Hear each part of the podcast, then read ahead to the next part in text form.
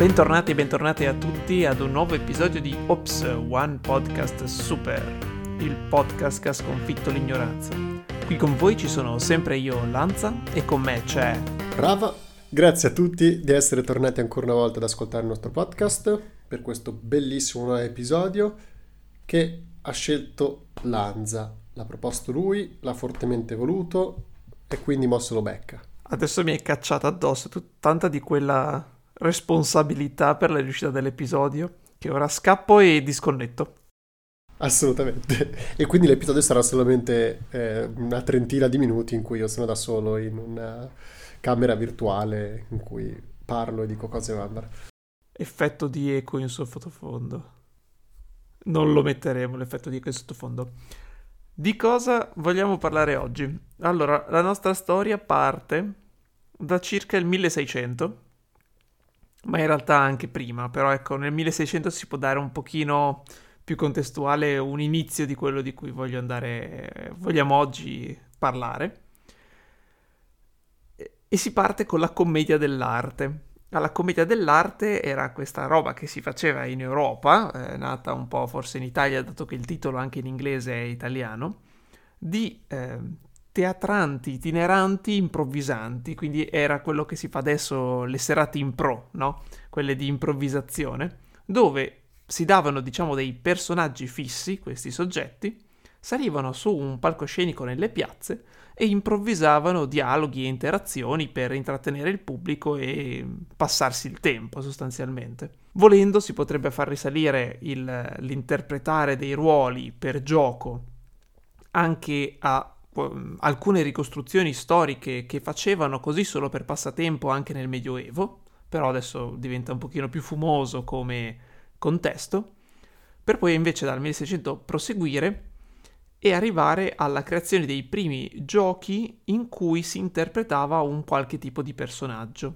Per esempio, nel 1937 è uscito il gioco The Jury Box, che era questo gioco di ruolo per piccoli gruppi dove bisognava interpretare una giuria per giudicare alcuni colpevoli di omicidio o non omicidio, insomma, quindi un simulatore di giuria di tribunale da farsi in casa, quindi cioè non era un videogioco, so che il nostro pubblico è tendenzialmente giovane, quindi pensa che tutti i giochi siano videogiochi, no, era una scatola di foglietti probabilmente che conteneva le istruzioni, i moventi, le testimonianze dei testimoni e ciascuno doveva calarsi nel personaggio di un giurato per poi dare un verdetto. Salto in avanti, si arriva al 1970 circa, quando effettivamente nascono i primi giochi di ruolo da tavolo come li conosciamo adesso circa, quindi le prime bozze e il capostipite vero e proprio che poi ha dato insomma successo al genere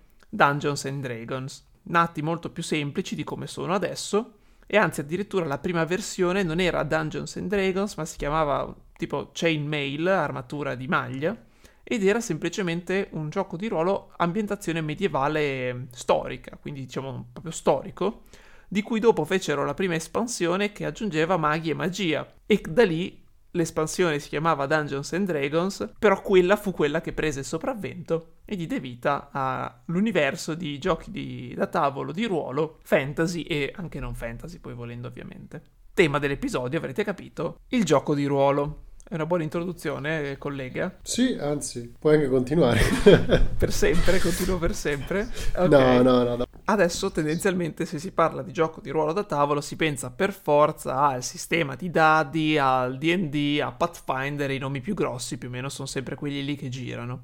Però il progettatore di giochi di ruolo John Wick, che non è il serial killer che tutti conoscono per i film interpretati da Keanu Reeves, anche se mi fa troppo ridere che si chiami esattamente come tale personaggio, eh, commentò e disse, ma in realtà anche gli scacchi possono essere un gioco di ruolo, basta che eh, si muovano i singoli personaggi in base al loro movente, ai loro motivi, al loro, al loro essere. Quindi che una torre le dai un, un personaggio, all'alfiere ne dai un altro, e dopo li fai agire sulla scacchiera di conseguenza. E quindi sostanzialmente esiste una versione di scacchi di ruolo e dice che questa cosa in realtà la si potrebbe fare per molte cose, cioè che alla fine Dungeons and Dragons è semplicemente una versione più complessa degli scacchi dove oltre a fare il ruolo del tuo pezzo degli scacchi devi anche giostrartela con i dadi per decidere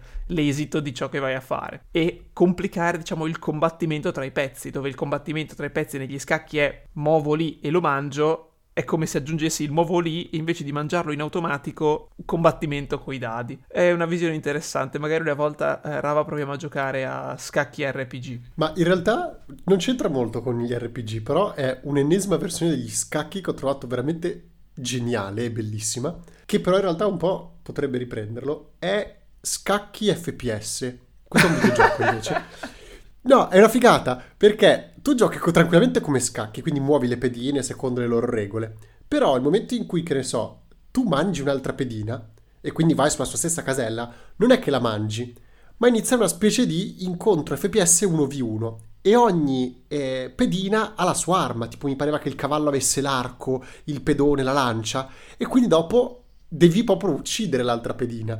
E que- se invece perdi tu, non sei riuscito a mangiargli il suo oggettino, il suo cavallo, la sua torre, quello che è. Questa secondo me è l'unica, è una svolta veramente interessante. Non c'entra niente, ma era per sempre dire altre versioni di scacchi interessanti. Per i nostri ascoltatori FPS sigla di first person shooter, quindi gioco di sparatutto e combattimento. Così, per chi con le sigle appunto non se la cavasse molto bene. E quella che abbiamo già usato più volte è RPG, che non è il Rocket Propelled Grenade, ovvero il lanciagranate a razzo che vedete nei film di Rambo e cose così, ma sta per Role Playing Game, cioè gioco di ruolo, o in italiano GDR, gioco di ruolo, letteralmente quello. Ma il nostro John Wick che gioca a scacchi di ruolo non è un tizio a caso comunque, perché in realtà è un eh, designer appunto di giochi di ruolo, ma non disconosciuti, di alcuni che non sono ok D&D o Pathfinder, che sono forse i più rinomati, ma altri grandi nomi, come Leggenda dei Cinque Anelli, eh, I Sette Mari e un più recente or- eh, mondo orchesco, Orc World. Che comunque no, quindi... come?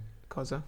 Nessun numero in, eh, in Orc World. Ci stava in effetti Five Rings, Cinque Anelli, Seven, sì. Seven Seas. Adesso glielo vado a chiedere, lo intervistiamo e gli chiediamo Dai, perché... 8 Orc World. Ci starebbe il 9 a quel punto se ha fatto 5, 7, 9, così se... Oppure andava di numeri primi, questo bisognerebbe chiederglielo. Sempre con gli scacchi, volendo, ci sarebbe il Chaturanga, che è una versione degli scacchi indiana, che eh, appunto è molto simile agli scacchi come pezzi, però appunto è, anche lì un pochino più... Eh, è considerata il più antico ancestore di Dungeons and Dragons, dove ancestore mi ricordo che forse in già in puntata è già stato fuori, ma non è un termine vero in italiano, credo, se non No, molto per arcanico. niente. Però è l'italianizzazione di ancestors, che è gli antenati. Però ancestore, secondo me, anche in italiano forse una volta esisteva, adesso approfondiremo. Comunque, che di nuovo c'hai gli elefanti da guerra, i carri, i cavalli, la fanteria, eccetera, e quindi devi fare strategia, ma anche un po' di ruolo, vabbè, insomma, il chaturanga, se qualcuno volesse approfondire ulteriormente. Siamo arrivati alla creazione del nostro D&D, che è come più o meno lo conosciamo adesso, la prima versione del 1974 di eh, Gary Gigax, e da lì si è diffuso pian piano in tutto il mondo, non senza problemi, perché sono famosissime, almeno sono ben note, i momenti di eh, isteria di massa generale per i giochi di ruolo negli anni Ottanta. Per cui, per qualche ragione, non ho proprio idea di come sia potuto succedere anche se non mi stupisce che sia successo, ad un certo punto qualcuno si è svegliato una mattina e ha detto ah, ma questi tizi che giocano interpretando dei personaggi e i personaggi sono eh, maghi, stregoni, ci sono i non morti, ci sono i demoni, è sicuramente una cosa che non va bene. Sicuramente giocare ad evocare demoni o combattere demoni, eccetera, è una cosa di Satana, c'è Satana dietro, il gioco di ruolo è satanista. Eh, e poi eh, plagia le menti dei giovani a essere violenti, aggressivi, a, a diventare asociali e, e psicopatici, e- eccetera, eccetera. Cosa che mh, senza, cioè, non c'è mai stata una correlazione scientifica, anzi, eh, gli studi accademici fatti a seguito di queste accuse, di questi scandali del niente, dimostrarono che, non, cioè, come stanno facendo tutti gli studi sui videogiochi, neanche i giochi da tavolo di ruolo erano per niente associati a aumento di violenza e aggressività. E però, eh, superata questa crisi tra gli anni 80, c'è stato un po' un declino negli anni 90, con invece un grandissimo recupero e aumento, e, diciamo, aumento della fama negli ultimi 10-15 anni, dovuto tra le altre cose in particolare alla quinta edizione di Dungeons and Dragons, associata a un gruppo di doppiatori americani che hanno iniziato a streamare, quindi a condividere online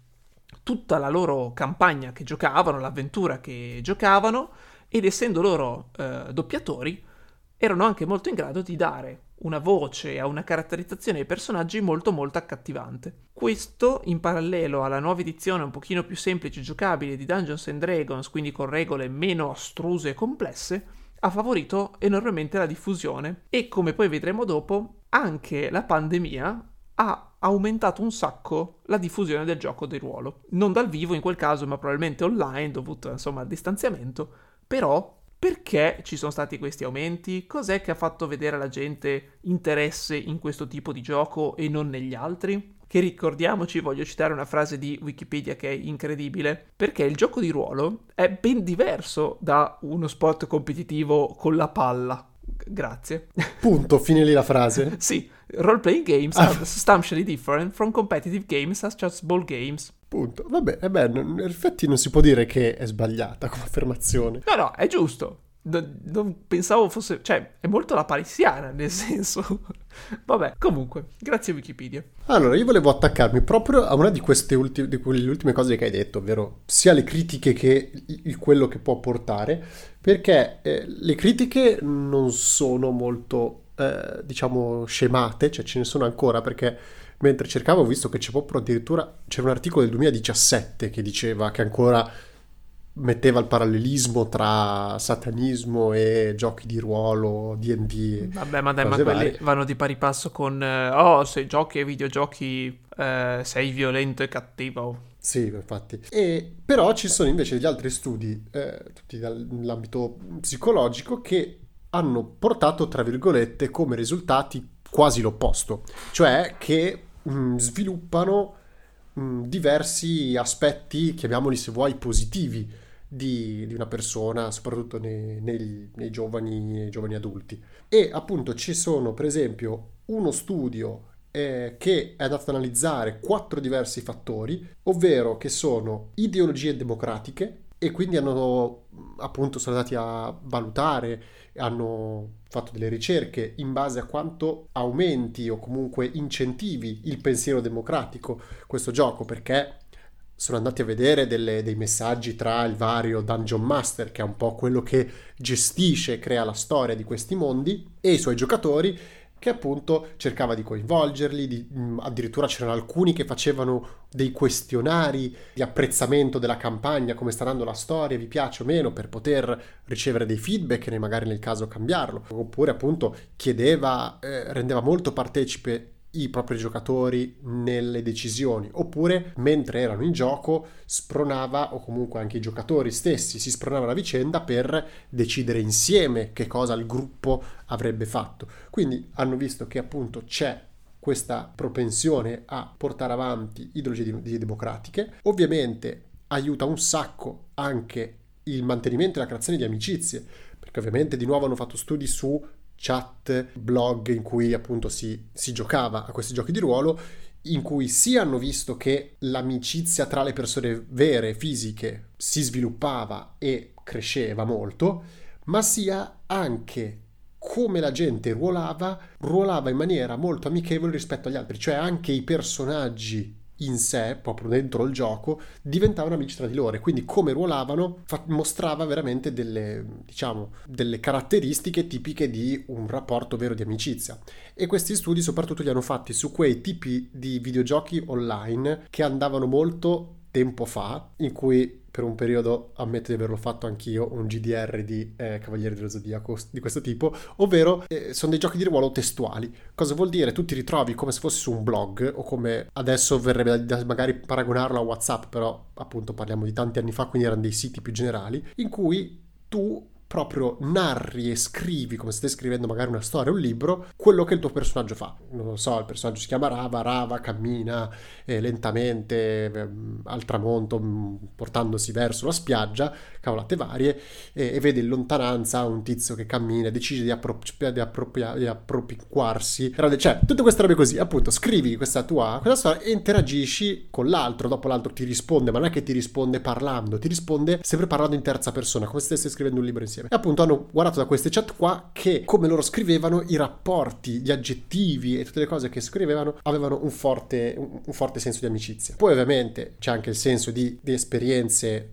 straordinarie, ovviamente col fatto che molto spesso la stragrande maggior, maggior parte dei, dei giochi di ruolo è o fantasy o fantasy moderno o comunque cose che non ti accadono tutti i giorni, difficile ma non che non si possa fare, è difficile che si faccia un gioco di ruolo di io vado a scuola dalla maestra. Sono più cose probabilmente fantastiche appunto perché così provi delle, eh, delle emozioni, delle situazioni che magari non, non proveresti mai nella, nella vita. E soprattutto un'altra cosa che va a opporsi proprio a quella cosa che dicevamo prima del satanismo e del genere, hanno visto che promuove dei processi mentali per, la, per, il riconoscimento tra il bene e il male. E queste cose sono state anche studiate, ovviamente c'è stato fatto un passaggio pre-gioco e anche post-gioco, quindi vedere i giocatori quando escono dalle sessioni se ancora sono in grado di, cioè non se sono in grado di decifrare bene o male, però col fatto che si ritrovano molto spesso magari in situazioni di che cosa ne so, dobbiamo torturare un prigioniero per farci dare le informazioni, sì o no, ecco che queste cose sono delle specie di allenamenti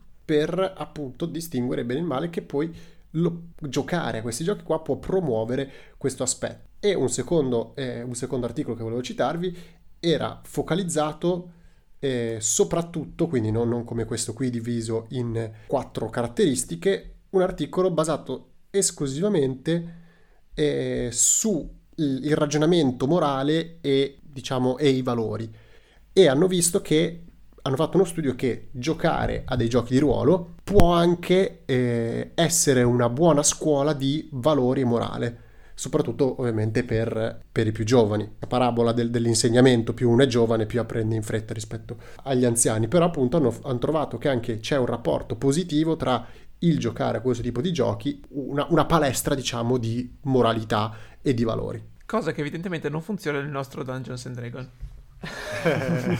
Sì, infatti quando, quando, leggevo dicevo, cioè come tutti diciamo i, gli esperimenti sociali c'è sempre il, ok, c'è una grande maggior parte di queste cose funzionano, ma è comunque una statistica, quindi non è la legge che funziona, perché infatti io se posso mi sbizzarrisco in queste cose qua con le cose peggiori che si possono immaginare, però questo è un altro discorso. Sì, cioè diciamo che poi in qualunque scenario, contesto, eccetera, comunque a giocare sono esseri umani che ha, portano al tavolo da gioco tutto il loro background, quindi è facile che ci siano momenti in cui certi gruppi non riescano a, a, stare tra di loro, che per qualche ragione quella sera lì che si trovano si creano dei dissidi, dei dissensi quello è normale, ma succede anche sul campo da calcio, quando uno arriva incazzato inizia a falciare tutti, a tirare scarpettate tacco 12. Si usano i tacchi 12 a calcio, non ne so niente del calcio. Si vede che non è un gioco di palla e gioco di ruolo. Uguale, cioè nel senso, se uno arriva come in qualunque cosa, portandosi dietro asti, eccetera, è più facile che dopo anche nel gioco di ruolo si generi dell'asta eccetera come nei videogiochi come negli scacchi. Puoi arrivare in cattività agli scacchi e inizi a tirare i pugni sulla scacchiera. Non è lo scacchi che te l'ha fatto fare. Ed è quello il problema che tendenzialmente vanno a prendere fuori gli articolisti di giornaletti scemi che si concentrano solo su questa cosa non capendo niente sostanzialmente. Per continuare invece positivamente sul discorso che faceva Rava abbiamo proprio degli esempi concreti dei giochi di, di ruolo usati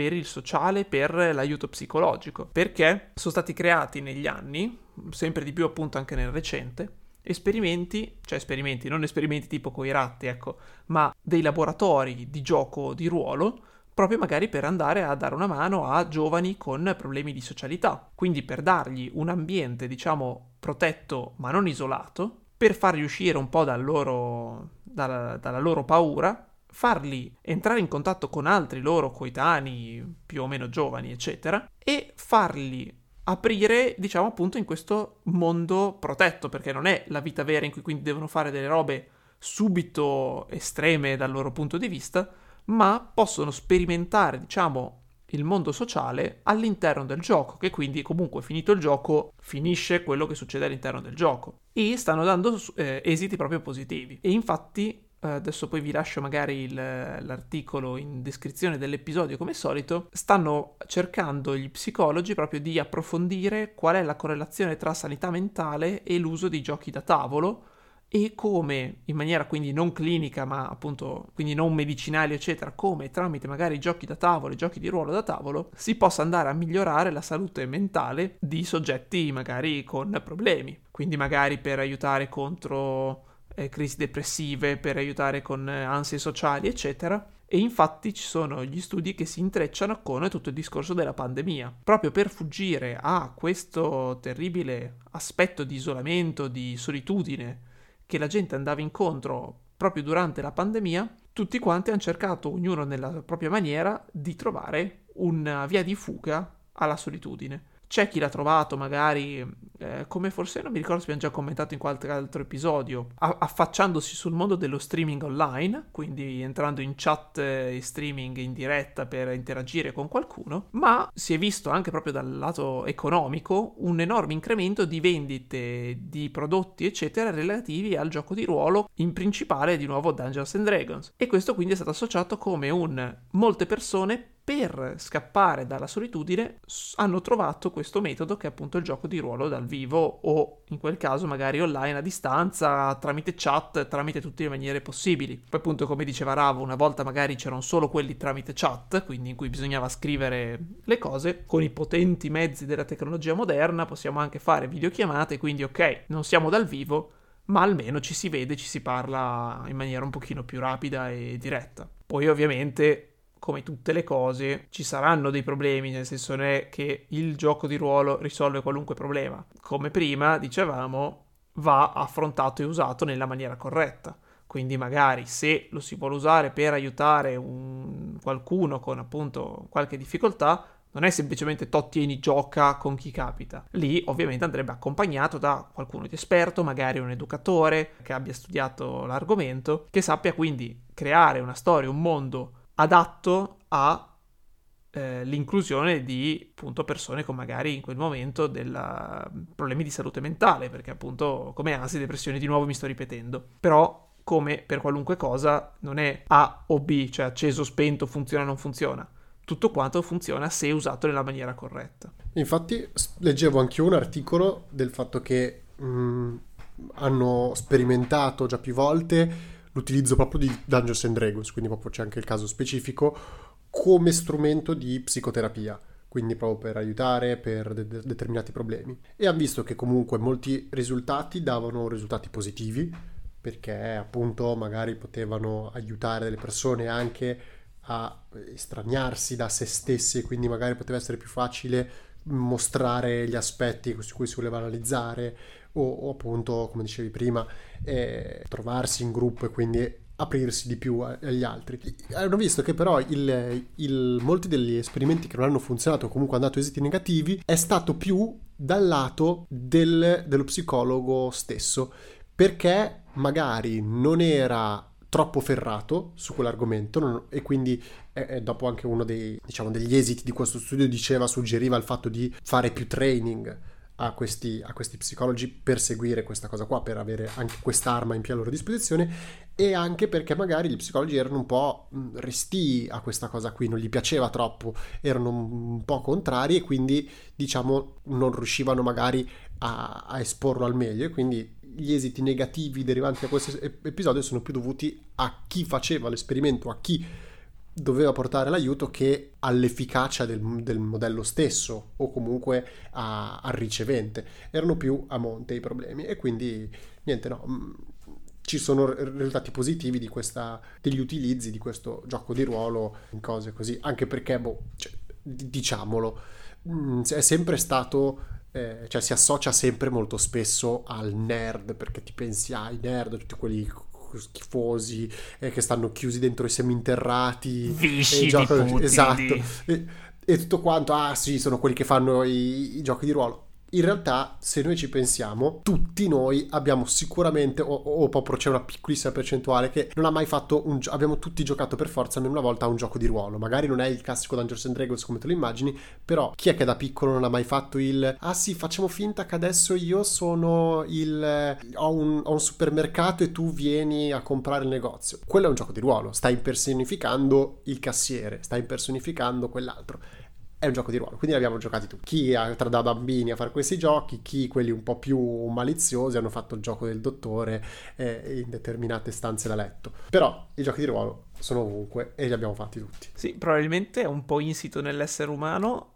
ma alla fine il interpretare un ruolo è paragonabile al quando cerchi di immaginarti una situazione per, diciamo, capirla o decidere cosa fare. L'immaginazione l'uomo ce l'ha per, diciamo, sopperire alla mancanza di esperienza, ovvero dall'esperienza acquisita astrae i concetti e su quelli può lavorarci come se ci avesse esperito sopra. Esempio, il classico, io riesco a riconoscere qualunque sedia del mondo perché so qual è il concetto di seggiola. E se voglio magari pensare a qualcosa legato a una seggiola, non ho bisogno di aver visto esattamente quella seggiola che mi serve fare quel movimento lì. Posso immaginarmi cosa succede facendo quel movimento lì con quella seggiola. Uguale interpretare un ruolo. Calarsi nella parte di qualcosa di diverso dalla propria esperienza ti permette di simulare esperienze in più poi chiaramente se lo fai da solo le, devi stare anche attento tu stesso a tenere un'esperienza, che, che, la tua immaginazione abbia del senso, perché sì, ah, sono il cassiere di questo supermercato e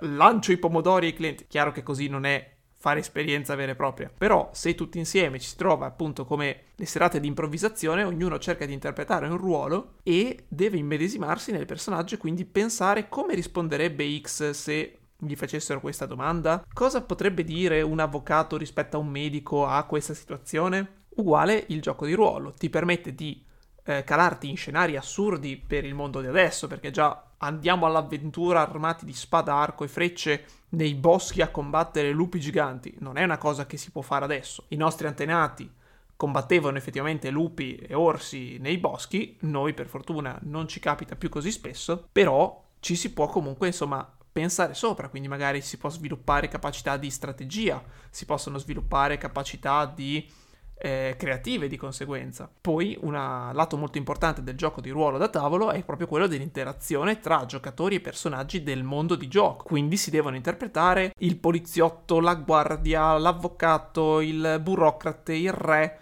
lo schiavo e tutte quante le varie parti, cercando di interpretare e capire cosa vuol dire essere quel personaggio lì, cosa vuol dire avere quella storia lì alle spalle. Oltre che, eh, fa notare adesso un tizio su un blog, un'altra cosa che aiuta a giocare di ruolo è migliorare la propria tolleranza alla frustrazione, perché col fatto che si va a fare scenari completamente fuori dall'ordinario, quindi non, cioè, non si affrontano soltanto sfide classiche del ah, devo comprare il latte, devo comprare il pane, ma dobbiamo sconfiggere l'esercito di draghi malvagi, chiaramente le cose possono andare storte in molte più maniere e quindi comunque insegna che col fatto che stai esperendo una roba che non è neanche reale perché è comunque tutta nella mente dei giocatori, se la cosa va male in realtà il danno non c'è nella realtà, è solo nella mente, quindi è come se simulassi una vita alternativa in cui sbagli qualcosa. Dagli errori si impara e o comunque viene sostenuto che appunto ti permetta di apprezzare e di reggere meglio appunto al, all'errore o al, all'incidente avvenuto perché comunque sai che non è reale, però devi interpretare chi lo sta subendo, però forse questa cosa ti fa anche dopo magari saper reagire meglio a un eventuale incidente nella propria vita. Ecco, abbiamo parlato già di articoli, diciamo, positivi, per portare una cosa positiva, un'idea positiva di queste cose, ma da un certo punto di vista, secondo me, come moltissime cose che iniziano magari a uscire da una nicchia, a diventare un po' più una buzzword, un po' più una parola famosa, quindi la si associa al positivo e diventare, vuole diventare una moda, poi dopo c'è gente che ci cavalca sopra e dico ok, piano. Perché voglio raccontarvi di, di una cosa che ho letto che oh, fa molto ridere secondo me. Cioè, mi ha tirato subito il titolo di questo articolo perché era devo tradurlo perché ovviamente in inglese, vabbè, role playing game based learning in mathematics, quindi i giochi basati sul uh, gioco di ruolo per imparare la matematica. Allora mi ha subito incuriosito, ho detto cosa vuol dire fare un gioco di ruolo per imparare la matematica. E niente, questi qui partono facendo un'introduzione di appunto che prendono come esempio la matematica che molto spesso è identificata come una materia molto noiosa, che si fa fatica a studiare, molti degli studenti vanno male perché appunto è noiosa, molto complicata, ci devi stare dietro, anche l'approccio è molto statico perché hai semplicemente questi libroni con semplicemente esercizi e quindi cioè, fai sempre praticamente la stessa cosa. E poi, soprattutto una anche di quelle battute che si fa è non si riesce a vedere nel mondo reale quello che succede, cioè nel senso non c'è molto il collegamento materia e quello che sto facendo esercizio con il mondo reale, mentre magari che ne so, se fai storia, se fai geografia, lo vedi un po' di più. E quindi hanno sviluppato questo prototipo di videogioco di ruolo per far apprendere la matematica e questa è semplicemente una, un'avventura molto lineare basata sul medioevo fantasy, quindi una, abbastanza classica come, come incipit dove cosa succede mentre tu giri ci sono le varie quest le varie missioni in cui magari i personaggi ti fanno una sorta di lezione di quello che di, dell'argomento tipo che ne so adesso c'è il personaggio c'è il mago di turno che ti insegna le frazioni che ne so quindi ci sono di vari capitoli in cui ci sono gli argomenti come se fosse un, un andare avanti con la storia impari nuove, nuove proprietà matematiche e il gameplay, il gioco che cos'è? Tu quando incontri un mostro o un qualche cosa, ti appare a schermo una domanda, tipo un'equazione o un qualche cosa, una, un'espressione, e se tu la risolvi, ci sono le, varie risposte, la risolvi, fai danno al nemico. E, e questo è, è il gioco. Ora, per quanto posso apprezzare che come gioco per bambini funzioni, boh. Cioè, vabbè, è, è, il target è veramente elementari e ci sta, dai, ti diverti, sono questi, fa vedere anche delle fotine, sono delle immagini carine e, e tutto quanto. Posso capire il, diciamo, mettere il divertimento nella matematica perché appunto te lo sto nascondendo come un gioco, cioè ti faccio risolvere lo stesso l'equazione ma lo stai facendo mentre stai giocando, ti frego un po' la testa, lo posso capire questo. Ma invece il collegamento con la vita reale cioè, non esiste, cioè, non è che vai in giro dicendo, cioè, ah, un poliziotto becca un ladro, fermo, mani in alto oppure ti, ti fattoralizzo. Ah, non mi avrete mai, 7x7 49, e se ne va via. Na, na, agenti, na, agenti, agenti, uomo a terra. Cioè, che cosa c'è di reale in questa cosa qui? Quindi, appunto, era per dire un, boh, definirlo anche gioco di ruolo, non è un gioco di ruolo. Cioè, pff, è difficile definire un gioco di ruolo, è una storia in cui invece di combattere con la spada, e no, per carità, l'immagine lui che combatte con la spada ci mette un intramezzo di matematica. Ripeto, carina come idea per insegnare ai bambini, ma di nuovo non cerchiamo di utilizzare parole che sembrano adesso di, di moda e famose fuori luogo perché non c'entra assolutamente nulla col gioco di ruolo. Sì, cioè fa schifo come gioco, posso dirlo. Ma no, dai, pensate a 4 anni all'asilo ci sta, cioè sempre meglio che Ah, no, certo, eh, per carità. Cioè, cioè, sempre meglio che i giochi che magari ci sono con eh, Peppa Pig e, e individua il, il, tetto rosso della casa. Tolto che in realtà, appunto, se giochi a Dungeons and Dragons devi comunque fare somme, sottrazioni, moltiplicazioni per ottenere quanti danni, quanti riduci il danno, quanto ti difendi, riesci a passare la porta. Quindi in realtà dico dico, ma poi è quasi quello, eh. Bene, concludiamo questo episodio particolare. Non l'avevo detto, dalla, dalla, seconda stagione che non l'ho ancora detto, che questo era un Ma non è particolare, normalissimo. cioè, è particolare quando abbiamo fatto la battaglia tra mostri perché era una strana versus classifica. Quello era particolare. Anche questo era particolare. No, questo Vabbè. è normale. se tutto diventa particolare non esiste più il normale, o non esiste più il particolare, o il particolare diventa il normale. Oppure diventa un filtro antiparticolato. Antiparticolare? Vabbè, eh, concludiamo prima che eh, sbarelliamo un po' troppo. Allora, il mio consiglio è quello di adesso fate un gioco di ruolo, impersonificate una persona che va su Instagram, ci va a seguire la nostra pagina, poi va su TikTok e fa la stessa cosa, ma soprattutto, prima di tutto, si ascolta tutti gli episodi su Spotify e lascia un bel follow anche lì. Quindi è, una, è un ruolo molto difficile da, da impersonificare, ma sono sicuro che riuscirete a farcela. Quindi mi raccomando, ci trovate sempre in tutte le, le, piattaforme, One Podcast Super, questo è il nostro nome, ci conoscete. Se volete anche impersonificare quello che lascia commenti, noi impersonificheremo quelli che vi rispondono, quindi possiamo giocare insieme a questo gioco di ruolo. Va bene. e soprattutto, niente, adesso vi, vi lascio al consiglio settimanale che ce lo lascia il buon vecchio Lanza.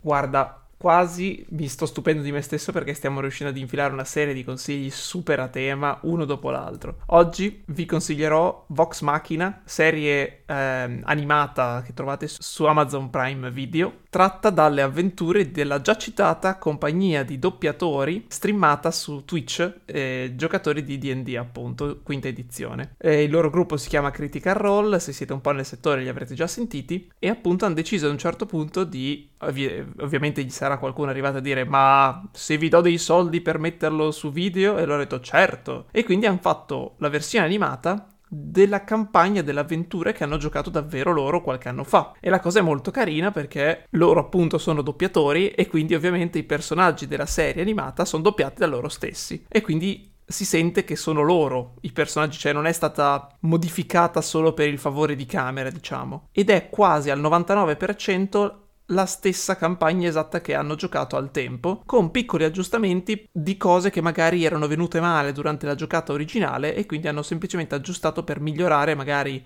la resa narrativa o cosa eclat- l'eclatanticità, si può dire? No, eh. Ma sì, hai detto anche Ancestore, quindi va bene. Ma Ancestore è più bello. Vabbè, eh, insomma, per rendere tutto più eclatante. Vox Machina è uscita la stagione 2 adesso e sono 12 episodi mi sa l'una, ve li consiglio, 20 minuti ciascuno, viaggiano velocissimo. Sono divertenti e carino, mondo fantasy costruito molto bene dal master di quella campagna, Matthew Mercer, molto famoso nel settore sempre. E niente, molto carino anche per chi non conoscesse D&D e volesse vedersi un piccolo cartone fantasy leggero ma serio comunque. Detto questo, direi che per l'episodio di oggi sia tutto. Vi ricordo ancora una volta di passare a lasciarci mi piace tutto quanto su tutte le piattaforme e ci vediamo alla prossima volta. Un saluto da Lanza e da Raba. Ci vediamo alla prossima. Bella!